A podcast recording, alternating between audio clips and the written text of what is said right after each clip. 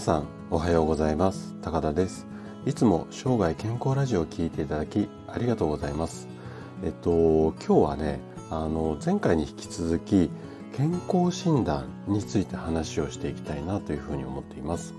でえっと私がなんでここまでこう健康診断についてしつこくこう、まあ、話をしていこうって思っているかっていうとそれはねあのうちの治療院に来院された多くの患者さんが健康診断に関するこう意識この辺りねちょっと不安を感じているんですよ。どういうことかっていうとまあ健康診断で異常ないから OK よっていうような認識の方が非常に多くてでうちの治療院にいらっしゃる方っていうのはあの不調でいらっしゃる方が100%なのでまあ健康に気に健康が気になっている方ですよね。その方でも健康診断の結果で、まあ、異常がないことに対してすごく安心をしているっていうことなのでもし普段あの不調じゃない方に関してはもっともっと安心してるんじゃないのかなっていうふうにすごく感じていてでこの健康診断の意味っていうのを確実にちょっとこう理解していただきたいんですね。なので、まあ、前回に引き続き今回もちょっと健康の診断について話をしていきたいと思います。で、今日ちょっとね、伝えたい思いが、あのー、多いので、もしかしたらちょっといつもより長めのあの放送になってしまうと思うんですが、えー、最後まであの楽しんで聞いていただければというふうに思います。で、今回のテーマとしては、健康診断の異常なしこれがね安心できないこれだけの理由。まあこんなテーマにさせていただいて。で今年もね健康診断で引っかからなかったから大丈夫ってこう胸を張っている。そんなあなたに向けて話をしていきたいなというふうに思っています。で前半は要精密検査。これは本当に病病気のサインなのか。こんな話とあと後半は健康診断の数字とあとはお医者さんが診断する数字これはちょっとね違うんですよこんな話をしていきます。で今回もできるだけ専門用語を使わずに分かりやすく話をするつもりなんですけどももし疑問質問などがありましたらお気軽にコメントいただければというふうに思います。じゃあ早速本題の方に入っていきましょう。であなたは健康診断で要精密検査の指摘をされたことってありますかね？で実はねこの要精密検査っていうこう指摘これはね病気の前兆を表すものじゃないんですよ。なんか意味わかるようなわかんないような感じだと思うのでもうちょっと詳しい表現をするとたまたま健康診断のまあうん設定された数値いわゆる基準の範囲ですよねこれを外れただけですなわちそれ外れたから即病気になるっていうわけではないんです。でここでねちょっと衝撃的な事実をお話ししたいと思うんですけどもそもそもこの健康診断の検査項目そのものが便宜的に決められたものなんです。でその数字の信憑性とかまあ意味そのどんどん検査をしなきゃいけないっていう意味ですね。これにはちょっとね医学界からも一定の疑問の声っていうのがあるんですよ。ちょっとびっくりですよね。で実際に健康診断を主観する要は健康診断やりなさいやりなさいっていうふうにこう広く周知徹底してるのっていうのは厚生労働省なんですけどもこの厚生労働省自身がですね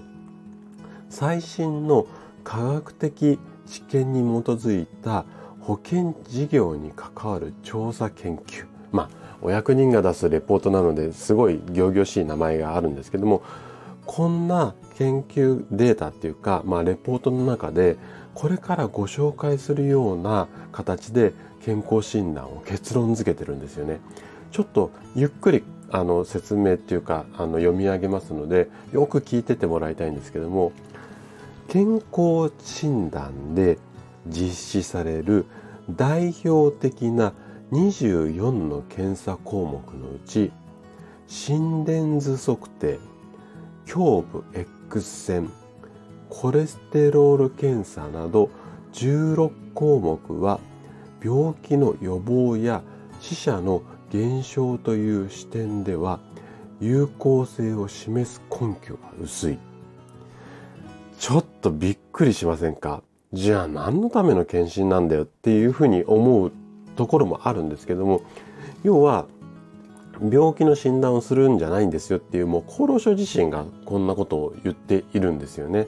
でえっと、これ私だけが言ってるわけではなくて実際にその厚労省さんから出てるあのレポートなんかもあるのでこれあのブログの方にその原本っていうのを貼っときますのでちょっともし興味ある方は少しね難しい文面も多いんですけどもあのその原本をねブログの方に貼っておきますのでその URL 概要欄にあのありますのでそちらクリックしてあの見ていただければというふうに思います。でここまでの話をちょっとあの難しい表現もあったので簡単に分かりやすくまとめてみると健康診断での、まあ、各種検査いろんな検査ですね。これは見つけたい病気の確率が高そうな人と心配なさそうな人。これをね大まかに振り分けるだけなんだよ。そして病気の例えば存在だったりとか体の詳しい状態あなた自身の体の詳しい状態を知るためのものでは健康診断はないんですよっていうような、まあ、こんなような内容なんですよね。ちょっと健康診断に関して意識変わってきませんか？でこの辺りが前半で強くあのお伝えしたかったことなんですけどもでね後半は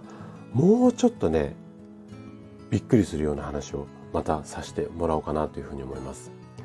じゃあ後半の話いきたいと思うんですけどもでどんなびっくりするような話かっていうと健康診断でまあ要精密検査だとか要注意みたいな数値ってありますよね。でこの数字と実際にお医者さんが病気かどうかを診断する数値これはね違うんですよね、ちょっとびっくりじゃないですか。で、これだけだとちょっとわかんないので、例えばなんですけども、健康診断の中で血液検査ってやりますよね。ガンマ GTP がとかコレステロールがとか。で、あそこに書いてある、えっ、ー、と、基準値って言って、例えばその、まあ数字適当ですけど、50から100までの間にあれば大丈夫ですよ。A だよ、B だよっていう、この判定する50から100っていうこの数字ありますよね。この数字の根拠っていうのは統計学的に95%の人が収まる範囲ここに定められてるんですよ。なんでそっから外れちゃった人があの検査をしてお医者さんが病気かどうかを判断する時にはこの血液のデータに加えて次のような数字も踏まえて病気かどうかの診断を行います。例えば、えー、年齢だったり性別、あとは起用歴って言って今までの病気、どんな病気をしていましたか？とかっていうものだとか、あとは喫煙の習慣、もしくはあの普段の生活習慣ですね。運動しますかどうなのかとか、あと、えー、血圧だとか肥満度、この辺りを見てみたりだとか、あとはご本人だけじゃなくて親族の中に病気の、まあ、病歴っていうんですかねあの過去にがんにかかった人いませんかとかそういう病歴この辺りを総合して検査の結果と合わせて病気かどうかを判断するんですよね。なので検診の数字が1個だけぴょこって出たからって言ってすぐに病気の可能性っていうのは NG なんですよ。反対に病その検診の数字の中に、えっと、自分の検査の数字が入っていたとしても今お話ししたような他の項目が極端に悪ければ病気になる可能性が大きいっていうことなんですよね。なんとなく言ってる意味わかりますかねはい。で、あとはそのこの血液検査のデータっていうのはいわゆるこう大まかなものだし病気か病気じゃないかを判断するだけなので本当にあなた自身の体が健康かどうかこれを確認するためにはこの基準の値じゃなくてもうちょっとあなたの体の状態に合った、まあ、健康かどうかの理想の値っていうのがあるんですね。でその理想の値に入ってるかどうかっていうのをお医者さんが丁寧に見てくれるようなサービスっていうのを、まあ、うちの治療院であのお受けできますのでもし興味あるようだったら先ほどのブログと同じ URL のところにサービスの概要なんか貼ってありますので、まあ、そちらをちょっとあの詳しく見ていただければというふうに思います。で LINE せずにもこれあのできるサービスなのでもしあのご希望であればお問い合わせいただければというふうに思います。でちょっと話それちゃったんですけどもまあ健康診断って